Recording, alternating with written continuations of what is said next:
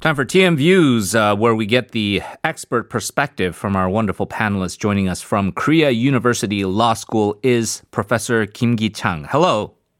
Hello. Good morning. Good morning, Professor Kim. We are going to be getting an update and your needed legal analysis on the ongoing trial of Chung Kyung-shim. She is the wife of the former Justice Minister Cho Guk. And there are some interesting developments in this trial right now, especially with the case of the so-called Pyeongchang, the presidential certificate forging allegation. There is now an accusation coming out that the prosecution has somewhat kind of meddled with or tainted the evidence involving the computer in question from her work of employment, Dongyang University. What are your overall? Can you just first give our listeners your overall thoughts on what these findings entail?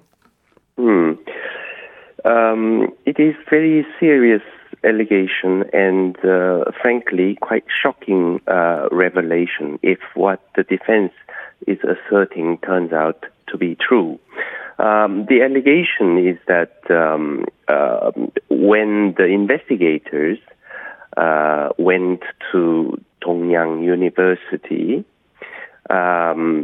before they took the PC into their office, they inserted a USB memory stick into the computer.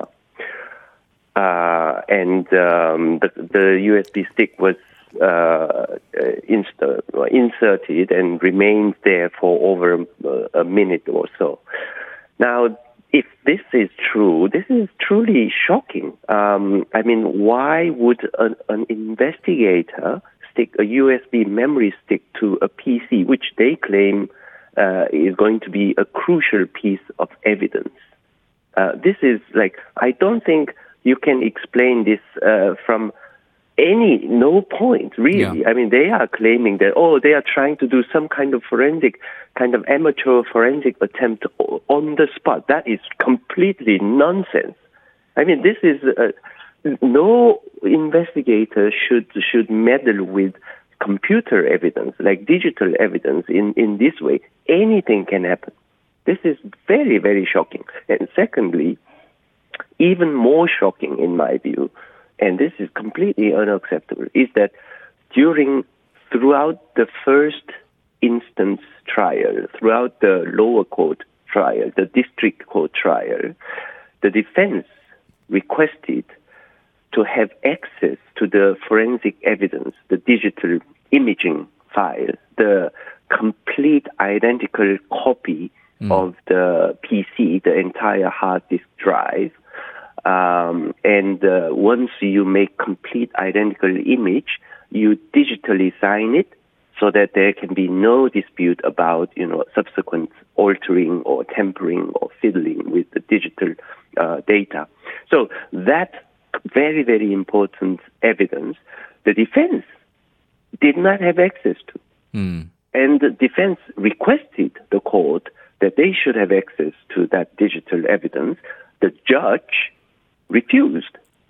And this, I think the presiding judge's name is Im Jung-yup. Mm-hmm. And I think this is shocking as a law professor. If that's what happened in the criminal trial, that judgment should be quashed, without even looking at any merits. It's so fundamental procedural unfairness and procedural injustice. There is no way that in a civilized country that kind of judgment can withstand the scrutiny. I think this is scandalous. And this is very, very important development, and I'm very shocked. So, yeah, and so there's one question with the prosecution's behavior, and I've read reports that this was apparently a thing that they have been accused of doing in the past, right, in the bad old days when the prosecution could torture their suspects and cook up this kind of evidence. But in the modern era, in 2021, you would think that this is something that would only be seen in movies. The second question, though, you mentioned the presiding judges involved with this. I mean, for one, it is one thing to whether they're going to accept this new allegation coming out from the defense side and how they are going to rule accordingly to this. But we already see a 4-year prison sentence hanging over the head of Professor Chung Kyung-shim as it stands already. This selective kind of investigative aggression against people like Chung Kyung-shim, but maybe overlooking things like against, let's say, the prominent politician Hong Jong-uk and the drug allegations on the daughter, or Na Kyung-won and the allegations against the son and the daughter. It doesn't seem like it will generate a sense of unfairness among people if the media doesn't really point this out either, because it does feel like the media has been pretty definitively portraying this trial as almost a done deal, that she is guilty, she has been sentenced, and these are all just formalities. Yeah. This is another very serious problem. Even before the first instance, district court's trial, even before that first trial began, the media basically, have done their trial. Yeah. They concluded guilty, and they even sentenced Professor Chung Kyung-shim. And then now the media maintains some sort of uncomfortable silence. They don't really, try to deny themselves. Basically, they reported, guilty. They have written guilty all over. The entire nation's media landscape was covered with these guilty signs everywhere, and now they have to, say something which contradicts their earlier reports. That's what the media is facing at the moment, and they don't report. And I think the law should change. The lawmakers, the members of the National Assembly, they, in my view, are to blame ultimately. Why?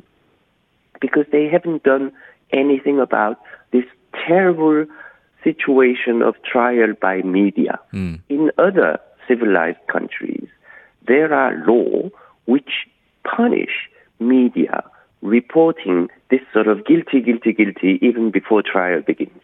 So the lawmakers basically don't do anything about it. This so-called publication of the facts alleged for criminal trial. There is a criminal penal code crime. There is a provision punishing investigators revealing or leaking information about potential defendants in criminal trial. But that penal code statute has never been applied. And what we see is just blatant violation of prosecutors leaking information, and then media is gleefully reporting the whole thing throughout, for over a year. And I think that should change, and we should at least maintain some kind of minimum decency for criminal justice system. We have to respect the judges at least. And I hope that soon a law should be introduced so that no longer that kind of maddening red race reporting is committed in this country. It is revealed that it's just prosecutors' strategy. They leak just to make this frenzy, media frenzy, and then make this whole thing as a done deal. It's a fait accompli, and this defendant is guilty already in everybody's mind. That's a terrible injustice. And we have seen that it had a real effect on how people have perceived both Cho Guk and Professor Chung Kyung-shim in terms of this kind of how everybody has sort of been caught up and tainted by this, including the former Justice Minister Chumie now. The prosecutorial reform, the real tangible progress that had been made, whether it's the transferation of the investigative rights from prosecution to the police, to the Gongsucheo establishment, and then the serious crimes unit establishment.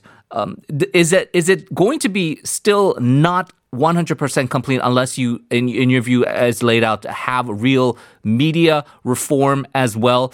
Do you have any opinions on the pending legislation in the National Assembly, like the so-called media voucher law or the media reform bills that have been proposed by lawmaker Choi Kang-woo?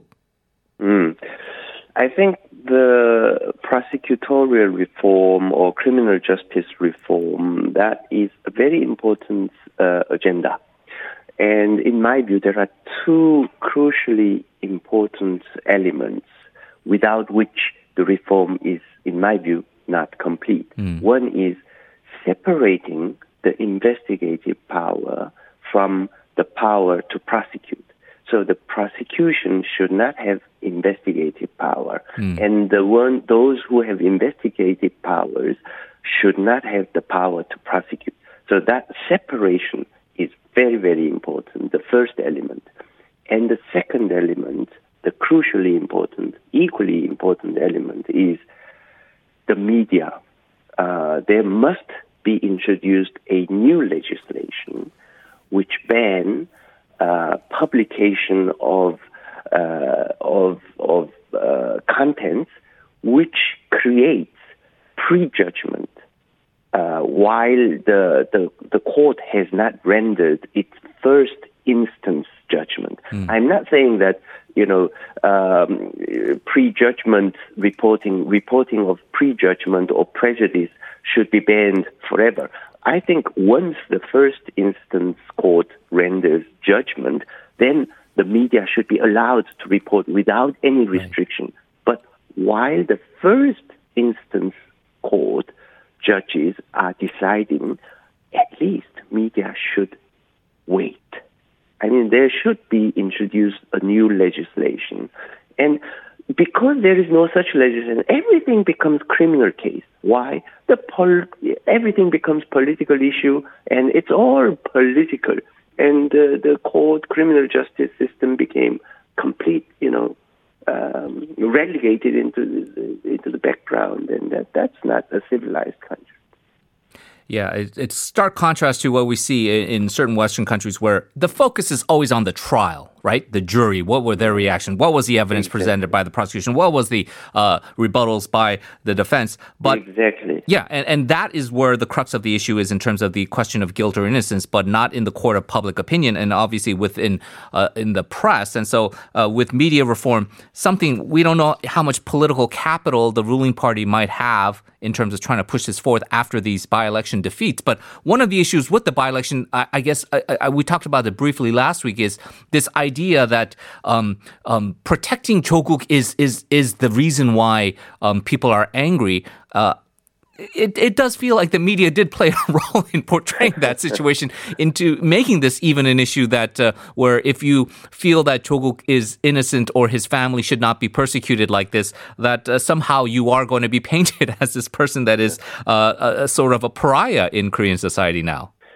Yeah, I think obviously and clearly it is not a question about an individual. Cho Guk himself or Chung Kyung-shim herself should not be the center. What is the most important topic should be the criminal reform and the persecution or this savage attack against Cho Guk's family. Remember, it's not only his wife, it is even like the ex-husband or whatever, ex-wife or his brother or whatever. Yeah. It's like the entire family was targeted as savage attack. And all that was what? Because of what? To block, to throw spanner against the criminal prosecutorial reform.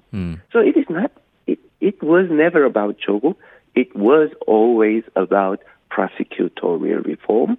And it must always be about how prosecutors under the helm of Yoon Suk-yeol have abused the prosecutorial powers. And I think prosecutors, they are still abusing their prosecutorial powers. So for the rest of the term of Moon Jae-in's presidency, we should not be talking about Cho Guk, because it was never about Cho Guk. It was always about prosecutorial reform and how the prosecutors, including Yoon Suk-yeol, had been blatantly abusing their powers. Yeah, it's going to be fascinating to see what historians decades from now really look upon this, and of course the legacy of one individual like Cho Guk, and has, as you say, the bigger picture of prosecutorial reform really being the key point here. Professor Kim, it's always a pleasure. Thank you very much for joining us, and we look forward to talking to you again soon. Thank you very much.